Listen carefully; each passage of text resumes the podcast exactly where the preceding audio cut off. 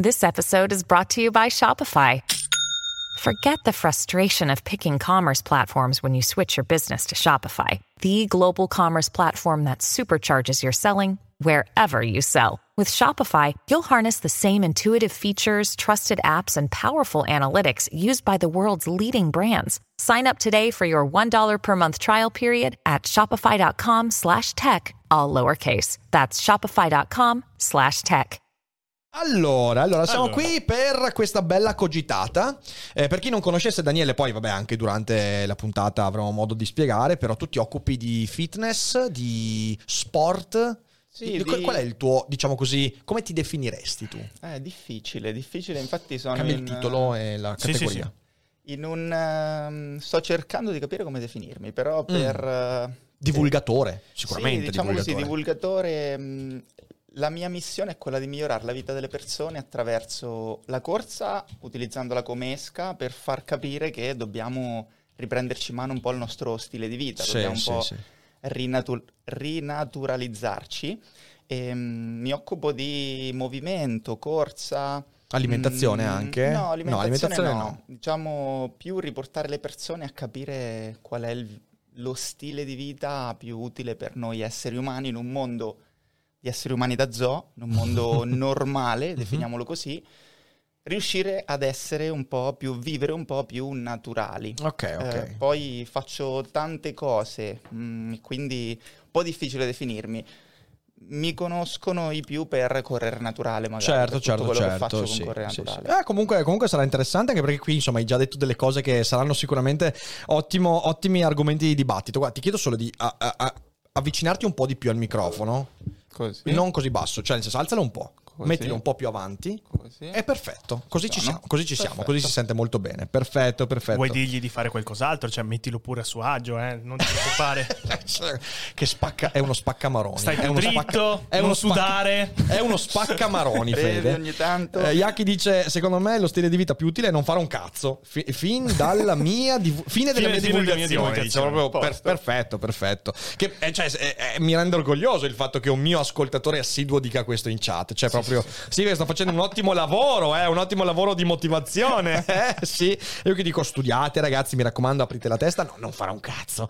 bravo, Yaki, bravo. Beh, è l'ozium alla fine, Rick. Ah, sì, è la scusa. Guarda, è- Proprio- è la scusa È la gente che ha capito cos'è l'ozium. No, esatto, esatto, esatto, che è una cosa faticosa in realtà. Eh, Strappattone dice: Ciao Daniele, hai consigli per la sindrome della ba- bandelletta? Aiuta. Iliotibiale. Sì, sì. Iliotibiale ha stroncato la mia vita da corridore. Che la Il tibia un po'. mito Io non ho della idea di cosa sia. Ehm, allora, c'è chi dice che non esiste, però è una struttura che sta qui sul ginocchio lateralmente. Sì. Ehm, è uno dei più classici infortuni del corridore. Ok. Poi c'è nato secondo me un mito, perché qui potremmo aprire un vaso di Pandora per la bandelletta iliotibiale.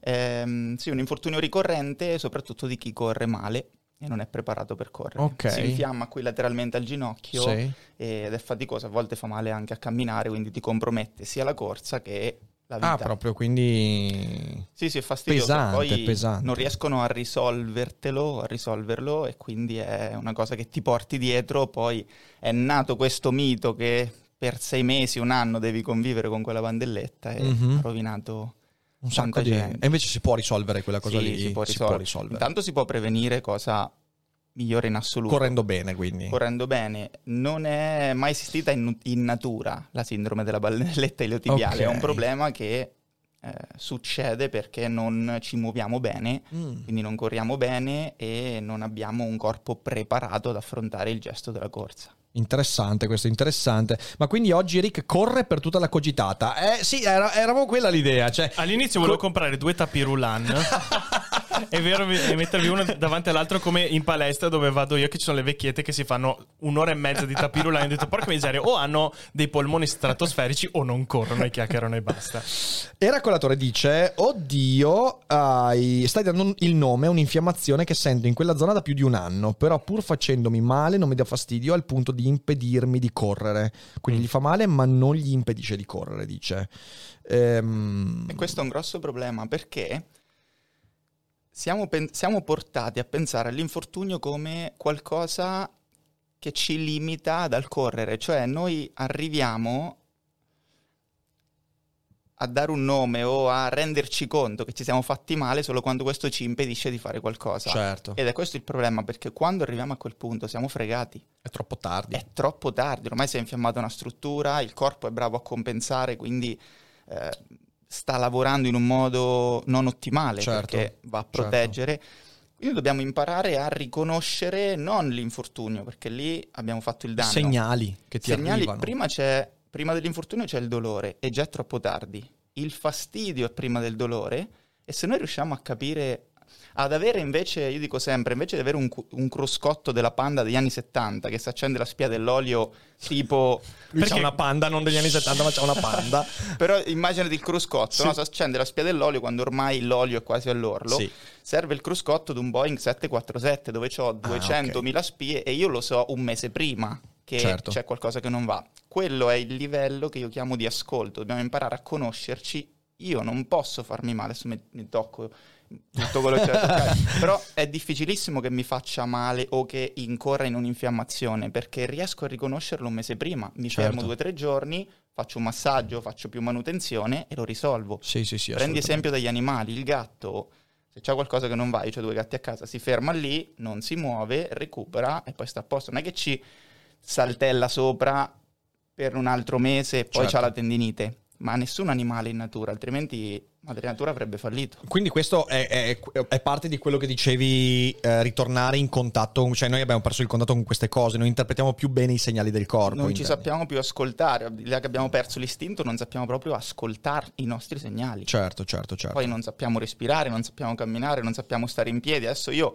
provoco perché mh, solo così riesco a far drizzare le, le antenne alle persone che, vedi, tanti non riescono, non sanno neanche che, che esiste un infortunio del genere, hanno un'infiammazione, non, non conoscono che è un'infiammazione fin quando dicono, fin quando eh, mi permette di camminare e correre e non mi blocca proprio il ginocchio perché non si gonfia, io continuo. Però così non andiamo avanti, non è sostenibile. Ok, ok, ok. L'ultima domanda e poi partiamo. Direi il bombo di Verona chiede Daniele, domanda un po' strana. Per caso hai mai collaborato con Giovanni Storti? Mi sembra approcci il tuo pensiero da quel poco che ho sentito fino adesso. No, mai. So che corre. Abbiamo un amico in comune che è Nico Valsesia che saluto, però no, non ci ho mai, mai collaborato. Ok, allora. Potrebbe essere un'idea. Ti chiedono anche che smartwatch eh, usi. Ultimamente Quello questo che è il polso, sì. il anche. Garmin. Ok. Garmin, questo è Garmin. il 945. Ah, ok, ok. Ma lo usi, lo usi tipo anche per i battiti del, co- eh, dei- battiti del corpo, i battiti del cuore, tutto quanto. Sì, sì, ok. per, eh, per- Poi io sono... eh, amo l'approccio naturale, ma allo stesso tempo sono un nerd dei dati. Eh, Cioè, Ah, ok, quindi. Ma a posteriori, a me piace poi analizzare, vedi, c'ho un anello che monitora il sonno, i movimenti nel sonno, le fasi Beh, REM, molto eh, utile. tutte queste cose qui. Mi piace poi andare a capirne di più, ovviamente Mhm. sfruttando quella che è la tecnologia, poi di nuovo ehm, interpreta fin lì, Certo. c'è molto di più. Eh, questo, questo è un punto interessante, cioè nel senso tu, ah, allora abbiamo cominciato questa chiacchierata con tu che dici bisogna ritrovare il contatto con la propria natura, però al tempo stesso sei uno che utilizza le tecnologie, quindi in realtà possiamo dire che il tuo approccio è un approccio che cerca di, riguar- di guardare a, a quello che ci lasciamo indietro, a quello che magari rischiamo di sacrificare facendoci male, però usando anche quelli che sono gli strumenti, cioè non sei uno di quelli che dice bisogna tornare indietro e questo presente in realtà ci sta alienando, non sei uno di quelli, vero? No, io sono uno di quelli che dice questo è, ci stiamo evolvendo, stiamo andando Sì. avanti, però dobbiamo fare i conti con un hardware che è di 3 milioni di anni fa. Eh certo. Il- ovvio che ci si evolve, dobbiamo trovare i migliori escamotage per convivere in questa società. Cioè, una soluzione potrebbe essere quella di andare a fare l'eremita, staccar tutto, piedi scalzi, Zarathustra. nudo. Eh, l'altra invece è convivere in questo mondo. Però devo capire come funziono e Mm. come limitare i danni di una società che non mi è favorevole, che, Mhm. mi è, che è aliena al- alla- a chi sono a livello di essere umano Certo. e che quindi mh, il segreto sta nel capire come eh, gestirsi, ascoltarsi e sfruttare, sì, poi quello che faccio è proprio insegnare gli escamotage giusti per eh, star bene nonostante. Certo, cioè, tu dici eh, viviamo in una società che ci aliena da questa cosa, però dall'altra parte io osservo non abbiamo mai avuto così tanti strumenti e anche così tanta libertà di dire ok, io mi prendo lo spazio, mi prendo il tempo. Voglio dire, se io e te fossimo vissuti 200 anni fa, avremmo avuto una scarsissima probabilità di poterci prendere un'ora al giorno per correre, due ore a settimana per giocare a tennis eh, o anche solo per chiacchierare. E, e non solo quello, ma poi eh, anche gli strumenti di analisi del corpo, eh, che non è soltanto lo smartwatch, ma sono appunto i dati, tutti questi strumenti tecnologici. Eh, noi oggi abbiamo, cioè, sembra un po' una, una, un paradosso. Abbiamo un mondo che ci permette di, però poi ci siamo allontanati. Da cos'è che dipende quell'allontanamento, secondo te? Allora, è un paradosso, poi arrivo a rispondere alla tua domanda, però dobbiamo anche constatare che siamo nel momento storico in cui l'essere umano è più malato di sempre. Mm. Siamo la società che vive più a lungo, ma con la qualità della vita tra le peggiori. Okay. Quindi c'è anche questo da rendersi conto, che eh, nonostante abbiamo ricerche su ricerche ogni singolo secondo, non so quante ne escono, e magari una che dice il contrario dell'altra, mm-hmm. sullo stesso argomento mm-hmm. da professionisti preparati e d'alto livello. Quindi magari due premi Nobel dicono due cose opposte e entrambe hanno senso. Quindi certo, certo. è un paradosso anche quello. Viviamo in un mondo in cui abbiamo a disposizione tutto, dalle medicine, eh, eppure siamo la società più malata nella storia dell'uomo. Quindi c'è, c'è, c'è qualche problema da capire e questo perché, secondo me? Perché ci stiamo allontanando dalla nostra natura. Mm-hmm. Più ci allontaniamo dalla nostra natura e più ci ammaliamo. Questo è un dato di fatto. Quindi qualsiasi animale, eh, Certo, cioè, più certo. allontani un animale dal suo habitat naturale e lo discosti dal suo stile di vita naturale in quanto specie, noi siamo esseri umani, come specie abbiamo delle prerogative. Un equino fa altro rispetto a un felino. Certo, okay? certo. Ogni specie si è evoluta per. Più dis- distanziamo, distacchiamo una specie dal suo habitat e da ciò che è stata disegnata da madre natura per fare, più questa si ammala. Mm. E questo è il problema. Quindi il mio discorso è dobbiamo riavvicinarci alla nostra natura pur vivendo in un contesto che ce lo rende difficile. Sai, parlare, parlare di, di, nostra natura con un filosofo è sempre un casino incredibile. e allora qua cioè, stai scatenando la bestia filosofica che è in me. Allora voglio, voglio porti questa domanda perché questo è molto interessante. Cosa intendi con allontanare dalla propria natura? Perché, eh, sai, io occupandomi soprattutto di allenamento della testa e non del corpo, eh, mi rendo conto che nel corso della storia eh, chi ha prodotto discorsi di saggezza ha sempre detto una cosa dell'essere umano. Mi rifaccio per esempio a Epitteto, lui diceva qual è la differenza fra un essere umano e un toro? Che il toro non si sveglia al mattino guardandosi allo specchio e chiedendosi cosa devo fare per essere un toro? Co- come devo trovare me stesso? Cosa vorrò fare da grande? Fa il toro fine, da, dall'inizio alla fine della sua vita. E noi esseri umani non siamo così. L'essere umano invece è una creatura che si guarda allo specchio e qualunque cosa farà eh, si sentirà sempre scollato da quello che è. La risposta, eh, il perché di questa cosa è difficile dirlo, però noi ci chiediamo qual è il nostro destino, ci chiediamo qual è il nostro talento, anche quando ne troviamo uno, però poi nel corso della vita cambiamo e quindi essere me stesso è sempre una cosa molto difficile perché siamo in divenire. Allora, quando tu dici l'essere umano si discosta dalla sua natura, la domanda che ti faccio, cosa intendi con la natura dell'essere umano? Perché questo è un punto devastante. Giusto, come diceva Socrate, la definizione sta nella la saggezza sta nella definizione dei termini. Esatto, esatto, esatto. Allora, proviamo, a, proviamo a partire da questo, definire allora, natura. Natura per me è specie specifico. Cioè io ho vissuto per due settimane con eh, degli aborigeni, boshimani in Namibia. Wow. E l'essere umano in quanto animale mm-hmm. è come il toro. Non si guarda allo specchio e si chiede qual è il mio destino. Se tu sei un essere umano in natura, fai l'essere umano in natura. Ok. Ok, quindi poi ovviamente andando avanti, eh, non so se chiamarla con l'evoluzione o con l'acculturamento, non so, sì, sì, sì. ci siamo iniziati a porre altri problemi. Quindi per me la, la natura che intendo io è um, a livello evoluzionistico, a livello biologico, a livello di specie, Ehm, noi non possiamo prescindere da alcuni funzionamenti biologici, fisiologici certo. e quindi ehm, un essere umano in natura non produce vitamina C. Ok. Ok, questo è un dato di fatto perché eh, nella nostra evoluzione non, abbi- non dovevamo, pro- ehm, eh, cioè siccome è un costo metabolico enorme produrre vitamina Certo. C, e siccome dove siamo, eh, ci siamo evoluti c'era molta abbondanza, noi siamo tra i pochi animali che non se l'autoproducono perché c'era in natura. Oggi questo è un problema perché non c'è più vitamina C così disponibile in natura e quindi dobbiamo integrare. Dico questo perché quello per me è specie specifico. Come esseri umani noi camminiamo, corriamo e scattiamo, non galoppiamo, non eh, eh, strisciamo. Qua i Coach Studios noi galoppiamo, Galoppiamo. vabbè, però in un altro modo, cioè beh, capisco. Sì, metaforicamente allora strisciamo pure. Perché... Ogni tanto strisciamo anche. c'hai ragione, c'hai ragione.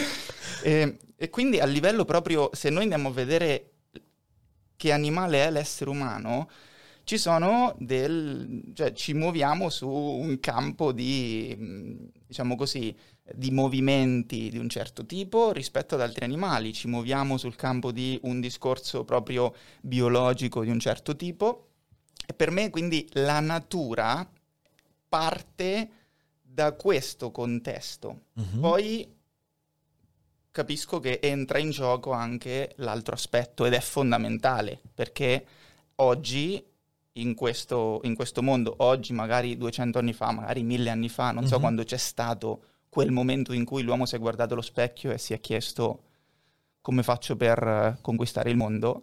Forse è stata quella la prima domanda che si è Forse fatta è quella, un effettivamente. po' sì, come sì, sì. il mignolo col prof. Ehm, da quando è partito quel, quell'altra gara rispetto Certo. alla gara evoluzionistica, allora abbiamo iniziato a, eh, ad avere altri problemi. Altri problemi. Ma in natura un essere umano, un aborigeno, se adesso ce ne sono rimasti pochissimi, mm, a parte che non c'ha lo specchio. A parte che c'è il, la- il lago, C'è il, il lago. il lago, dai, il fiume dove si specchia. però non si pone quella domanda. E Certo. quindi il suo contesto, la sua vita è sopravvivere in un ambiente naturale che, con le proprie caratteristiche, che ti offre mh, scarsità, perché tutto è in deficit calorico in natura, quindi la Certo. sopravvivenza è già un allenamento. Mhm. C'è un bellissimo libro di Daniel Lieberman, che è un biolo- biologo evoluzionista di Harvard. Ha scritto ultimamente un libro che si chiama Exercise e porta il paradosso del fatto che l'esercizio non è mai esistito in natura, il fitness, lo sport non è mai esistito in natura, ma la natura stessa era per noi esercizio. Cioè, oggi abbiamo una lavatrice, ma lavare a mano i panni consuma calorie, è un esercizio. Oggi Certo. andiamo in palestra a bruciare 300 calorie e poi mettiamo i panni in lavatrice. Se noi facessimo il, i- lavassimo i panni a- non lo so, al, al lavatoio, faremmo esercizio fisico. Però è fondamentale oggi fare esercizio fisico, paradossalmente, perché non ci muoviamo più per compiere Certo, ciò certo, che faremo in certo. natura. Eh, se, io, se io lavassi i panni a mano ogni giorno, probabilmente dovrei cambiare, spendere un sacco di soldi in nuovi panni perché credo che distruggerei tutto. Quindi, per, per fortuna c'ho la lavatrice. Però, no, quello, quello che dici è molto interessante. Allora, provo, provo a fare un paio di ragionamenti perché eh, il ragionamento aperto è veramente molto vasto. Intanto ci sono degli studiosi che sono soprattutto antropologi, mi vengono in mente Yuval Noah Harari, per esempio, ma anche eh, Bill Bryson, i quali dicono eh, il momento determinante di cambiamento dell'uomo che ha cominciato a tra virgolette, snaturarsi, mettiamola così, è stato la rivoluzione agricola. Quindi circa 13.000 anni fa noi abbiamo fatto qualcosa di molto contro natura, cioè ci siamo, siamo diventati sede- sedentari. Abbiamo detto, beh, eh, vale la pena prendere, difendere un pezzo di territorio eh, per avere qualcosa su cui poter contare sempre. Giustamente dici in natura le risorse sono scarse, sempre. La scarsità è una delle leggi di natura fondamentali. Da quel momento sono accadute delle cose, per esempio è accaduto il fatto che le risorse non sono più state scarse, anzi le risorse andavano conservate e quindi tu avevi un surplus che ti permetteva di fare eh, de- delle cose impensabili prima. Intanto far crescere la popolazione, evidentemente avere più figli. Seconda cosa, poter coltivare altre, eh, altre modalità esistenziali.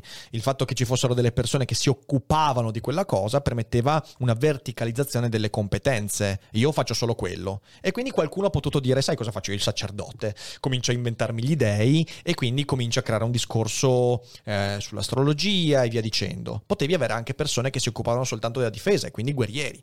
Prima di questo invece l'essere umano era guerriero, era raccoglitore, era cacciatore, era tutto quanto quello che doveva fare. Questo portava inevitabilmente a una orizzontalità delle competenze, tutti dovevano saper fare più o meno tutto. La verticalizzazione dell'agricoltura ci ha permesso di differenziarci di più.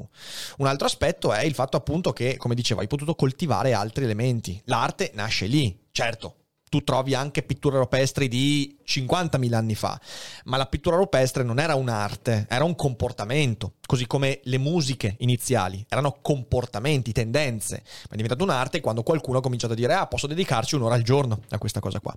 Tutto questo è innaturale, fino al punto che arriviamo qui a moltiplicare il volume delle nostre voci per un pubblico online eh, questo è totalmente innaturale. Non eravamo progettati per fare questo. Io me ne sono accorto in questi giorni. Non so se tu hai seguito un po', però noi adesso stiamo facendo questo esperimento delle live lunghe.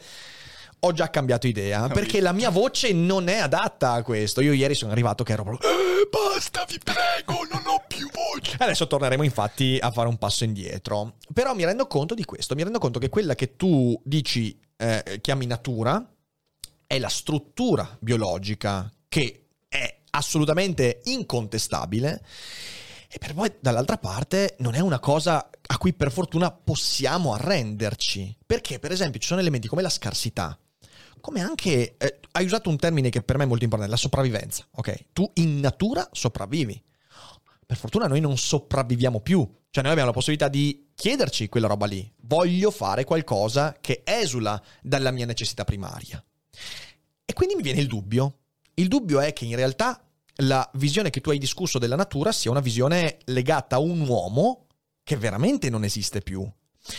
E che l'uomo che siamo adesso, e che sei anche tu, è un uomo tecnologico, è un uomo che è uscito da quelli della natura. E che questa roba qua è tanto fondamentale, adesso esagerando, questa roba qua è tanto fondamentale quanto la possibilità di correre. Mm-hmm. Non so, è, il pensiero che mi è venuto in mente è questo. Guarda, ti porto proprio, ed è questo ti li collego, sì. questi due ragionamenti, ed è proprio quello che cerco di fare io. Noi viviamo in questo mondo uh-huh. e la nostra natura oggi da, una, da, un certo punto di vista è questa. Sì. La nostra sopravvivenza è questa, se lo facciamo per certo. lavoro. Allo stesso tempo non possiamo prescindere da chi siamo a livello biologico. Certo. Mm, uso il termine biologico per strutturale. Cioè abbiamo strutturale. una struttura. Quindi se noi riusciamo, e questa è la sfida che io pongo, è quello che cerco di far comprendere, è eh, quando parlo di vivere in un mondo normale in modo più naturale, se noi riusciamo a fare tutto questo, che dove dobbiamo vivere oggi, quindi ovvio che abbiamo le macchine, abbiamo gli aerei, abbiamo i microfoni, sì. viviamo in un mondo che ci permette di fare tantissime cose. Se noi riusciamo a sfruttare tutto questo senza subirlo a livello fisico, certo allora abbiamo vinto. Quindi che vuol dire? Che tu puoi fare tutto questo e allo stesso tempo prenderti cura della tua biologia, della tua natura umana, non a livello per me questo non è innaturale, cioè è innaturale a livello umano, è naturale nel contesto in cui viviamo. Domani magari saremo qui con un microchip in testa e non serviranno i microfoni. We perché... live in a society, come si suol dire, no? Sì, we live in a society.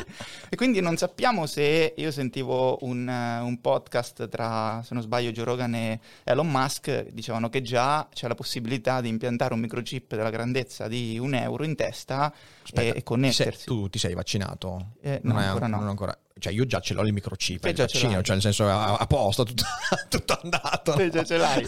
Però ecco, quindi non sappiamo tra sei mesi, tra un anno, tra mm. due dove arriviamo. Eh, detto questo, se noi riusciamo a capire che prendendoci cura del nostro corpo, conoscendolo a livello naturale biologico, quindi non andare contro natura in quel senso, sì, sì, sì. riusciamo a performare meglio in tutto quello che facciamo. Certo. Performi meglio come creator, performi meglio come podcaster, performi meglio come pilota d'aerei. Perché dietro ogni businessman, dietro ogni professionista di qualsiasi cosa c'è il man, c'è l'essere umano. Quindi se tu vuoi rendere al meglio in questa società, anche se fai il, um, l'ingegnere aerospaziale, non puoi prescindere dal fatto che per fare quello devi essere un essere umano performante al 100%, Certo. quindi che eh, è in forma, che eh, ossi- il cervello arriva ossigeno, alle cellule arriva ossigeno, che può essere sostenibile nel tempo, perché se non mi prendo cura di me, io a 40 anni, a 50 anni sono da buttare via, io voglio arrivare a 100 anni e siamo le prime gener- generazioni noi che possono dimostrarlo, che posso ancora continuare a correre e essere in forma. Certo. Quindi certo. per me è quel connubio del dire investi sul tuo essere umano per performare al meglio in quello che è il tuo ruolo oggi nella società o quello che vuole essere o vuole diventare, perché Mhm. poi siamo in evoluzione. Io sono partito otto anni fa eh, che insegnavo a correre alla gente, in otto anni mi sono evoluto e mi sono trasformato e oggi faccio tante altre cose e cerco di portare il mio messaggio a quante più persone possibile, che poi è questo. Come faccio a stare bene, a naturalizzarmi, a riprendermi cura di me? Perché se te hai mal di schiena, ti assicuro che tra una settimana le cogitate le fai peggio di come le, potessi- le potresti fare se stai bene. Se te hai mal di testa, se te finisci la voce, se te arrivi spossato alla fine, magari tra un mese lasci perdere perché non ne vedi più il vantaggio. Se invece te trovi il modo per star sempre meglio grazie a degli escamotage che non richiedono chissà che, perché un'ora di corsa al giorno ce la possiamo dedicare tutti. Non possiamo ancora permetterci di correre? Dedichiamoci un'ora di camminata, prendiamoci cura delle nostre articolazioni, dei nostri tendini, della nostra muscolatura, im- impariamo a respirare, impariamo a usare il nostro corpo, ad ascoltarci, e allora sei invincibile. Allora sei la migliore versione di te stesso, non solo da essere umano in Certo, quanto aborigeno, certo. ma da quello che è il tuo ruolo nella società. Questo, Questo è- questo- allora, questo- questo è interessante. Cioè, ah, guarda, stavano fuori un sacco di pensieri, quindi io cerco di buttarneli un paio. Allora, intanto hai ragione. Eh, hai ragione su un sacco di cose, anche perché io da un paio di mesi a questa parte, finalmente dopo anni, ho detto ok, adesso riprendo a fare qualcosa. Infatti abbiamo ricominciato a giocare a tennis e, e devo dire che allora, intanto in due mesi ho già, già perso un po' di peso, anche perché nel mentre ho cominciato a mettere un po' a posto l'alimentazione. Un'altra cosa che poi magari, cioè nel senso, sull'innaturalità, mi rendo conto che mangiare un sacco di volte McDonald's è molto innaturale, questo, questo sì. Durante la pandemia devo dire che il delivery di McDonald's però ci ha salvato la vita e anche il morale molto spesso. Ma questo è un argomento che non affronteremo oggi perché prima devo parlarne con il mio psicologo. però... allora, al netto di questo... ehm, ti, faccio, ti lancio una provocazione. ti lancio una provocazione. Eh, ti faccio un esempio, ok? E l'esempio è legato al fatto che noi viviamo una vita di imprevisto. Perché tu dici giustamente, io sono la versione migliore di me. Però dall'altra parte non è tutto quanto sotto il mio controllo. Non posso controllare tutto quello che sono. E quindi c'è sempre l'esempio che si fa, ok? Io prendo da un lato un autore che ho amato molto nella vita, che è William Burroughs. William Burroughs è autore del Pasto Nudo, padre della Beat Generation. Eh, lui ha vissuto la vita sotto sostanze stupefacenti. Per tutta la vita. Perché lui veniva pagato da Harvard negli anni 60, 50 e 60, per sperimentare su di sé, per esempio, l'LSD6, eh, gli allucinogeni, il peyote, e prendeva appunti e una buona parte di studi su quelle sostanze sono emerse dai suoi studi. Da quegli studi sono anche venute fuori le sue opere, ok? Lui non era una persona particolarmente, mh, diciamo così, ecco, per una cogitata mi sarebbe piaciuto averlo, però avrei rischiato grosso perché non era particolarmente ordinato mentalmente. Ha vissuto fino a 83 anni e poi si tira fuori quell'esempio, ora non voglio fare nessuna guffata, ma l'inventore del jogging è morto a 46-47 anni, meno di 50 anni se non Sì. sbaglio. Questo per dire una cosa, per dire che una delle parti anche della nostra natura di esseri umani è quello di comprendere che per quanto razionalmente io condivida, abbiamo un'ora di tempo per la corsa sempre, eh, abbiamo un'ora per fare questo e l'altro, dall'altra parte ci sono alcuni che mi dicono sì, però io voglio anche godermela la vita, cioè nel senso voglio anche avere la possibilità di dire eh, io mangio in un certo modo, dedico il tempo a ciò che mi fa felice, perché in fin dei conti le variabili nella vita sono talmente tante che credere di poter prendere in mano la mia vita e dominare la mia natura gestendola in modo razionale rischia di essere un grande buco nell'acqua e magari spreco la mia vita facendo cose che non mi piacciono ma che mi impongo e mi perdo per strada ciò che invece mi renderebbe felice nello stesso arco di tempo. Tu a una obiezione del genere com'è che risponderesti Daniele? Allora, diverse risposte. Allora, intanto... eh, Intanto scemo, Mona. Aspetta, Eh, questa è una buona risposta.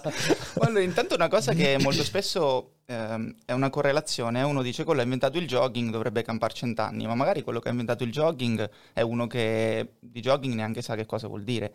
Eh, quindi non è che perché eh, il, pa- il padre dell'alimentazione naturale, non so manco Certo, se esiste, certo, certo. muore a 50 anni, non sai che vita ha fatto e tutto. Ma al di là di quello, ehm,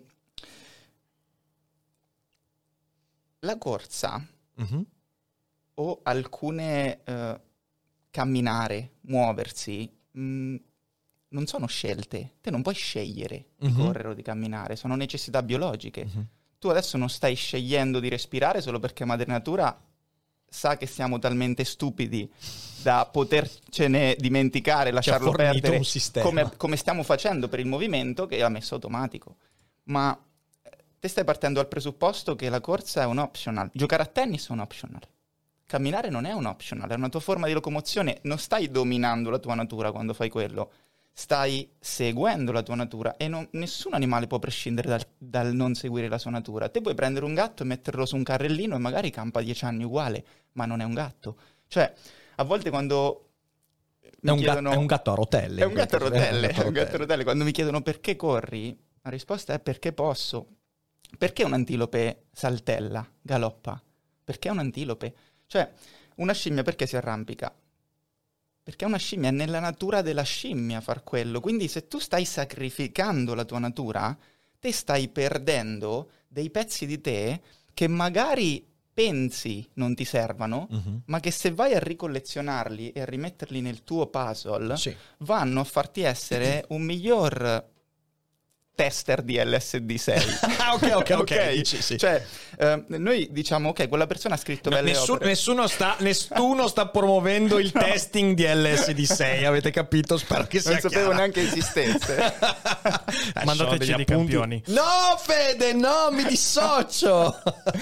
non so se cioè, sto rispondendo alla provocazione Sì, riprovocandoti. Cioè, Certo. eh, chi lo dice che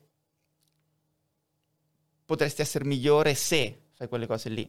Eh, potresti sentirti meglio e avere più energie per far più cose, per scrivere un'opera in più magari. Mhm. Quindi quella persona, adesso io non lo conosco, ma ha fatto cose straordinarie, magari, malgrado il fatto che non si teneva Mm, in forma. certo. Non perché non si teneva in forma. E questo Certo. molto spesso è una cosa che io vedo eh, essere malinterpretata. Prendi Bolt, ha una luce valgo e nella partenza è, molto, è più lento rispetto agli altri velocisti, eppure è il velocista più forte del mondo, 600 metri ancora imbattuto. Sì.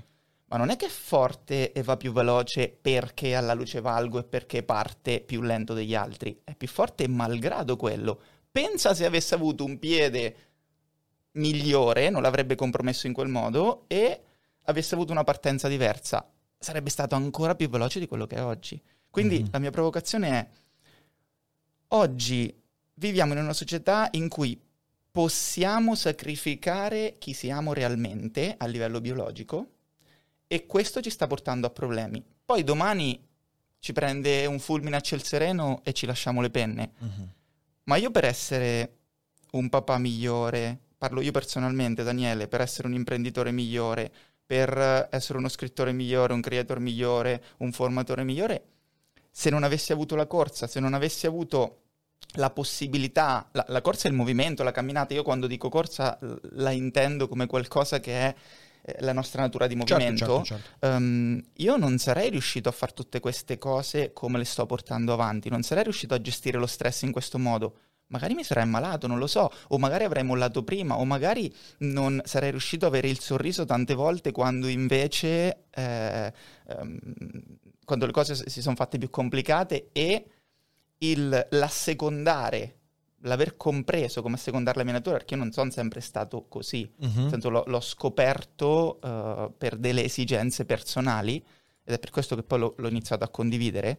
Questo mi sta rendendo eh, più forte, più sano, più resiliente e allo stesso tempo mi permette di mantenermi in forma Mhm. perché ehm, per essere utile devo essere forte, per Ok. essere utile devo essere sostenibile e quindi la sostenibilità non è vivere a lungo, la sostenibilità è quando tu puoi performare bene a lungo. Mhm. Cioè, una persona che...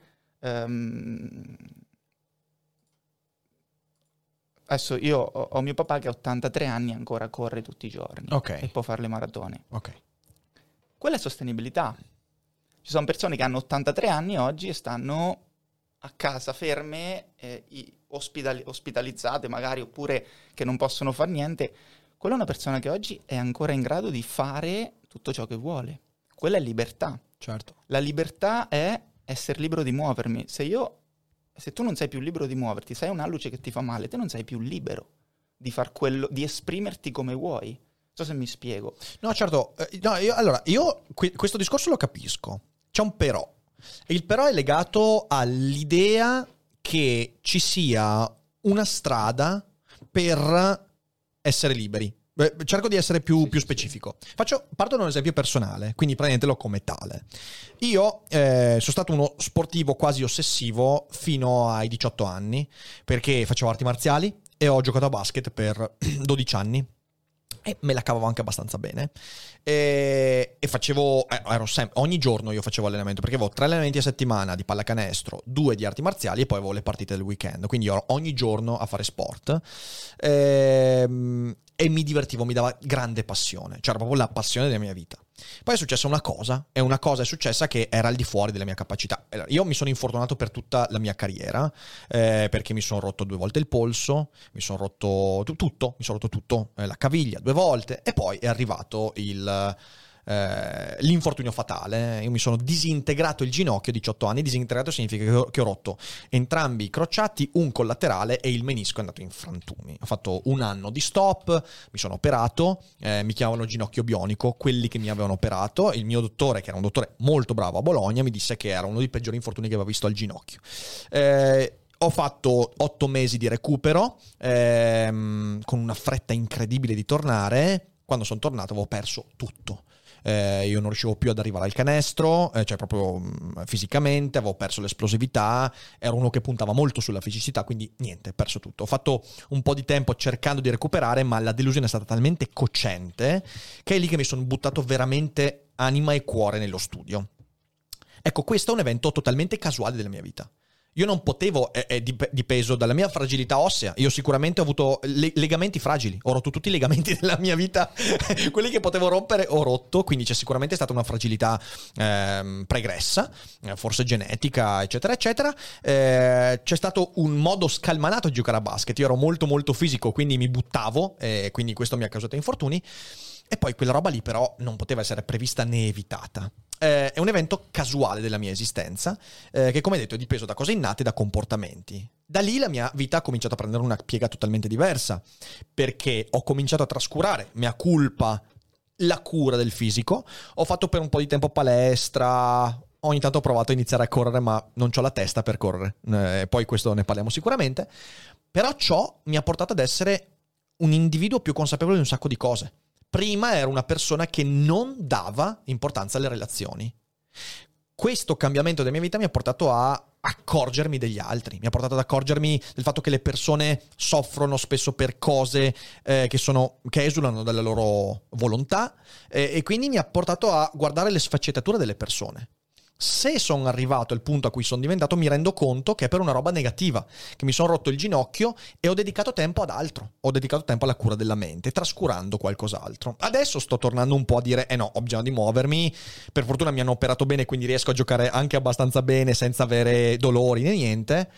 Però questo per arrivare a un punto che voglio porti, che il dire e il pensare che ci sia un modo giusto, tra virgolette, un modo naturale di portare avanti la sua vita è un'idea che ha portato a un sacco di fraintendimenti. Proprio perché definire la natura dell'essere umano è un casino incredibile. I filosofi ci provano da sempre, ma non solo. I generali ci provano, i politici ci provano. E alla fine dei conti tu ti rendi conto che dire questo è il modo naturale di essere è una cosa che può essere interpretata in mille modi. Perché per alcuni è naturale eh, attualmente pensa soltanto al discorso che c'è intorno al DDL Zan. È naturale dire che non c'è una natura, che la biologia non deve determinare la tua esistenza. Ed è una posizione legittima. discutibile, criticabile ma legittima. Altri dicono che è naturale invece usare la testa. La filosofia per secoli ha detto è naturale usare il cervello, anche a discapito del corpo. E questo ci ha permesso di portare all'avanzamento delle scienze, della medicina e tutto quanto. Altri dicono è naturale curare il corpo. La tradizione dagli spartani, cura il corpo, cura il tuo atteggiamento eh, belligerante, la tua autodifesa e poi arriverà il resto. E quindi mi rendo conto del fatto che c'è un problema nel dire questa è la natura. Posso dire questa è la tua natura, è, la, è il tuo modo per interpretare il tuo stare al mondo. Prova ne sia il fatto che hai un padre che ti ha educato a una certa cosa, oggi corre, e tu hai un solco da seguire in qualche modo, che ti ha segnato. Però dire che c'è una natura da seguire è un casino, perché in realtà mi rendo conto che, cioè, ti chiedo, me la mostri quella natura lì? Ma guarda, se te adesso ti alzi in piedi per andare al bagno, Sì, in che modo ci vai? Beh, ci vado sicuramente camminando. Già sappiamo che te per natura cammini e Certo. non puoi scegliere, cioè ci puoi andare strisciando, ci puoi andare gattonando, però qualsiasi tutti i modi essere al mondo, qualsiasi innaturali. bambino che arriva, la, la natura ci mette dentro un'app, no? Te Mhm. prendi il bambino, nessuno gli insegna niente, ha un'app che fino ai 3-4 anni lo rende un essere umano in natura. E lo evolve tramite delle milestone, tramite dei... come posso tradurlo milestone? Dei, De- Dei punti dei- dei cardine? punti sì, sì, sì, cardine. sì, sì. che sono quelli che tu prendi il bambino in Nuova Zelanda, che lo prendi in Canada, che lo prendi in Africa, che lo prendi in Russia o dove, dove Mhm. lo vuoi andare a prendere, qualsiasi colore della pelle, qualsiasi etnia, qualsiasi ehm, educazione gli potrebbe essere data a seconda della cultura dove vive. Quel bambino farà determinate cose che sono identiche per tutti i bambini. Quindi inizierà mano a mano a in qualche modo capire dove, dove è al mondo, poi inizierà a strisciare, a gattonare, si alzerà in piedi, si metterà in squat, camminerà, eventualmente correrà, poi scatterà. Ok? Certo. Quindi io so già che quella è una prerogativa. Quindi per Sì, me, sì, io parto da quello, Sì, non vado nel resto. Te sei partito dallo sport, lo sport è innaturale, lo sport non esiste, lo- Madre Natura non ha pensato che andassimo a giocare a basket e che facessimo quei movimenti. Mhm. Nessuno in natura è nato per giocare a basket.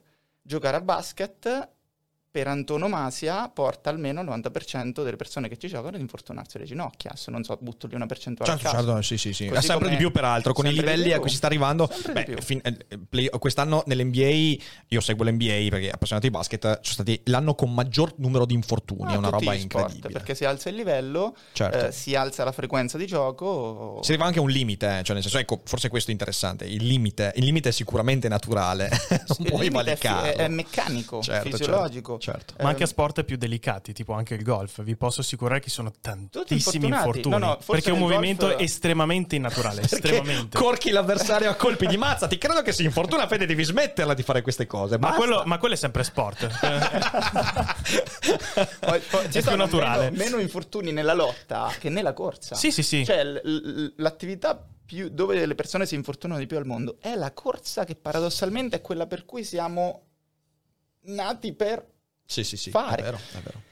Perché? Perché abbiamo un corpo che non è più naturale per fare un'attività naturale. Cioè, adesso magari non stiamo respirando correttamente. Mhm. per quanto noi eh, dobbiamo respirare in un determinato modo, ma perché? Perché viviamo in una cultura, non siamo fatti per star seduti qui 8-10 ore al giorno, Certo. ok? Però questo è un dato di fatto, cioè non è un, Non è un'opinione. non è un'opinione, Certo, certo, non certo. è un qualcosa su cui possiamo starci a, a girare intorno. Poi che dobbiamo starci e che ci stiamo è un altro discorso. O E vogliamo, dico- sì, sì, certo. ok, certo. vogliamo. E io dico, ok, quindi già so che se te stai seduto 10-12 ore al giorno, avrai qualche problema. Ti- A prescindere da quella che è la tua visione Sì. del mondo. Sì, sì, sì, sì. Quindi- Ti, ti metto un però. Ti metto un però che voglio sentire cosa ne pensi. Eh, tu dici giustamente, io sono- di questo sono convinto, noi nasciamo cablati in un certo modo. Non- sai, c'è, c'è quel mito illuminista del buon selvaggio che nasce vuoto e poi viene riempito di cose. È vero culturalmente, sì. Anche lì potremmo discuterne perché in realtà c'è una memoria culturale molto precisa, ne parlava Jung. eh.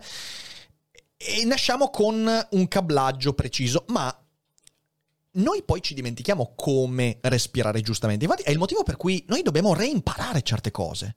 Cioè, camminare. Se io adesso prendo un bambino e lo lascio nella natura selvaggia, è più che possibile che una serie di, questi, di, di queste cose, il respiro, il camminare, il correre, lui li farà sbagliati. Cioè non è detto che in natura lui, tac, sappia. Molto più probabile che li farà giusti. Mm.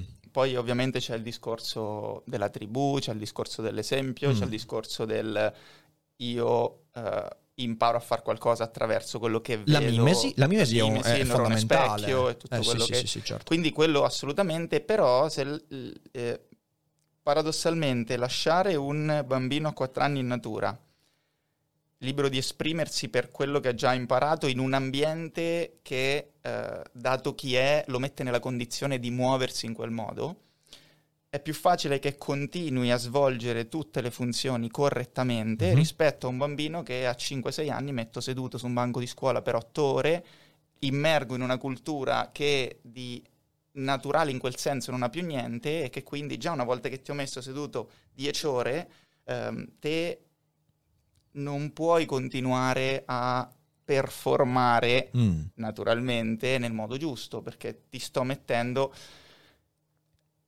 gli animali da zoo hanno tutte esattamente le stesse sintomi, le stesse problematiche, le stesse malattie di un essere umano da zoo. Sì, Essere sì, umano sì, certo, natura. certo.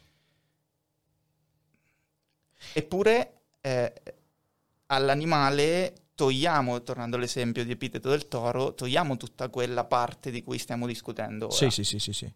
Ma guarda caso va ad avere infortuni, problematiche. Non so se sai quella delle orche, questo è molto interessante. Vai, vai, prego. Le orche hanno una pinna dorsale molto eh, grande, forte Ok. e utile, sviluppata. Non esiste orca in cattività che non abbia la pinna moscia. Ok. Non esiste orca nell'oceano che abbia la pinna moscia, salvo rare estreme patologie, ma proprio... Non c'è nessuna metafora con la pinna, vogliamo dirlo, No, nessun no, parallelismo, no. niente. Io a volte parlo di essere umano a pinna dritta, a pinna moscia, però... Scusate, ma questa no- non poteva non arrivare, però prego. prego. Infatti il loro motto è a pinna dura, ragazzi. esatto, esatto, esatto. È il partito Nuovo delle orche.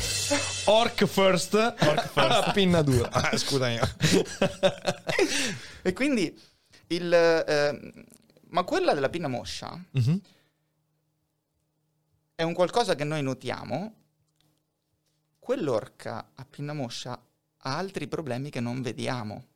Tanti problemi. Um, ogni animale, gli animali da zoo, io poi ho parlato con, eh, ho avuto la fortuna di avere ai miei corsi quando facevo eventi, avevo un sacco di, di personaggi interessanti che erano tra il pubblico, tra cui eh, mi è capitato di fare la metafora dell'orca e avere un, ehm, se non sbaglio, una persona, adesso non ricordo che ruolo aveva di preciso, ma un, un biologo che lavorava in dei parchi, dei parchi acquatici e lui mi diceva guarda che eh, tutti gli animali dei parchi acquatici sono infortunati, hanno problemi. Certo, sì, ehm, questa cosa l'avevo letta. Cercano il suicidio, si, cercano di suicidarsi, sono in depressione. Se- se Mhm. Possiamo trovare depressione negli animali, però hanno comportamenti ehm, lesio- lesion- come si dice? Si autolesionano, Autolesionismo, autolesionistici ehm, e eh, noi quello che vediamo poi che possiamo notare sono delle problematiche a livello fisico che sono solo eh, la punta dell'iceberg di tutti i problemi che ha un animale da zoo. Certo. Ecco, io per riprendere tutto il discorso ci definisco animali da zoo.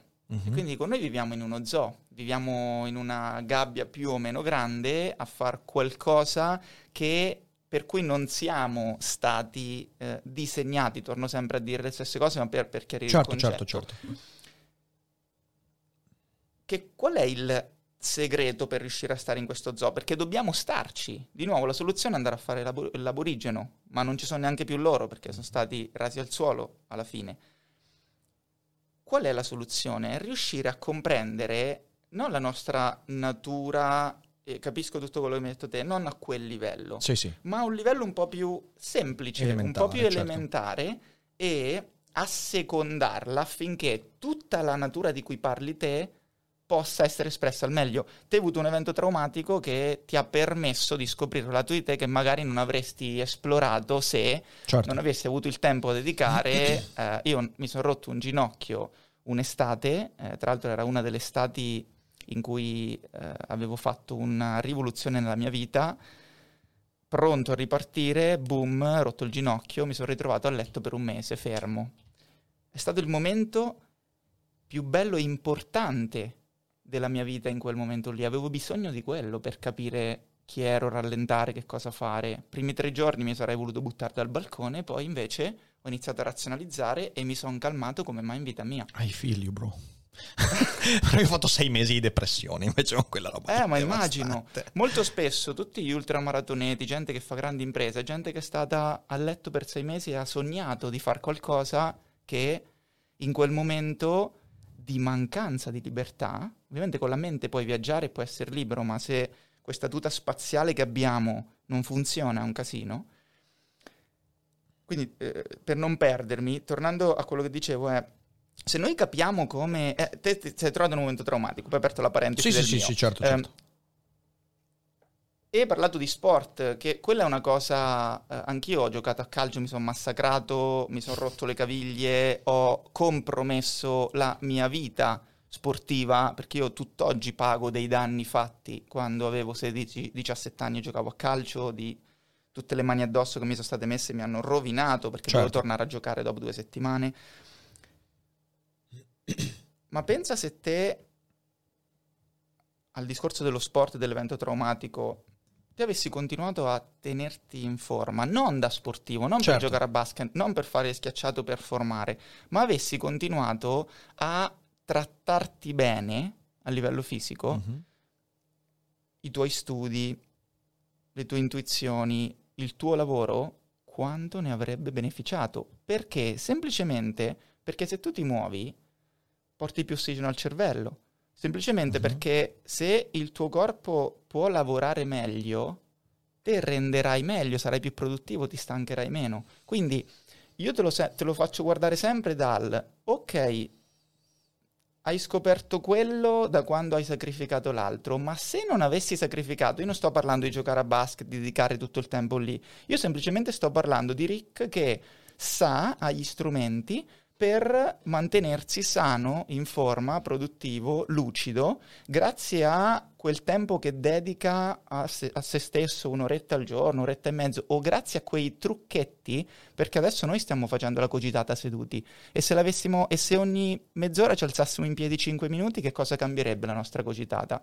Forse che ci sveglieremo un attimo, forse che a fine giornata, invece di essere stati sei ore seduti, se ne saremmo stati quattro e due ore le avremmo passate in piedi. Quelle due ore in piedi, la circolazione si sarebbe mossa meglio. Quindi il mio discorso è, si può investire lo stesso tempo che si investe in un'attività anche in modo più naturale, è quello il mio senso, sfruttando di più quella che sarebbe la nostra anatomia, fisiologia, biologia Certo, certo, certo. a prescindere da tutto il resto. Quindi non è un sacrificare il tempo a quello è lo sport, quella è una carriera, quella è una professione, ma io non parlo di No, no, sport, certo. per me la corsa non è uno sport. La corsa per me diventa sport se lo affronti come sport. La corsa per me è una forma di locomozione, è esprimermi, è Come fare mangiare, arte. come È- mangiare. È come mangiare, Certo. ma se lo vediamo in natura, per me un essere umano a 100 anni deve essere in grado di correre, perché se è in grado di correre 10 metri, 100 metri su un tapirulan o alla velocità della camminata, ma il fatto che possa correre a livello cerebrale, a livello neurologico, innesca dei meccanismi che fa sì che quella persona sia più in salute. Non so se mi spiego. Certo. Quindi il mio discorso è lì, è se il filosofo Mhm, avesse fatto il filosofo e come tanti filosofi lo avesse fatto camminando, mhm. credo che Socrate fosse un Peripatetici, sostenitore. i peripatetici. Peripatetici. Camminavano pensando. Leonardo da Vinci si dice fosse un grande camminatore, corridore, Mhm. eh, amante del movimento, così come tanti artisti.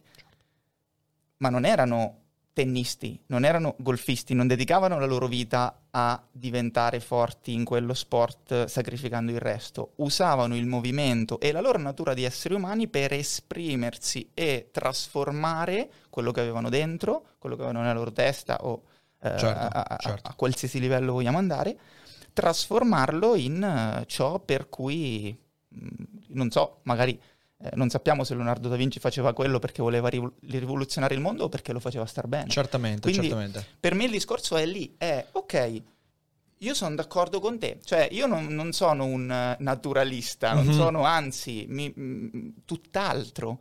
Io ho solo capito come funziona l'essere umano e come tenere manutenuto il nostro corpo e la nostra mente a livello biologico, Mhm. cioè facendoci arrivare più ossigeno e tutto, in modo tale da prevenire eventuali problematiche che possono insorgere in questa società, in modo tale da rendere la persona più forte, più lucida, più produttiva, con forte intendo tutta quella categoria, e più sostenibile, perché se te oggi che sei giovane non ti prendi cura del tuo ginocchio che ha avuto delle problematiche, tra dieci anni magari quel ginocchio non lo riuscirai più a muovere bene e quindi non sarai più te stesso pienamente, perché un conto è Rick che può domani andare a fare un'escursione in montagna e staccare la testa, un conto è che non può andarci perché ha un ginocchio che non può scegliere di andarci. Certo. Per me la libertà sta nel ventaglio di possibilità che posso permettermi di fare, non che faccio.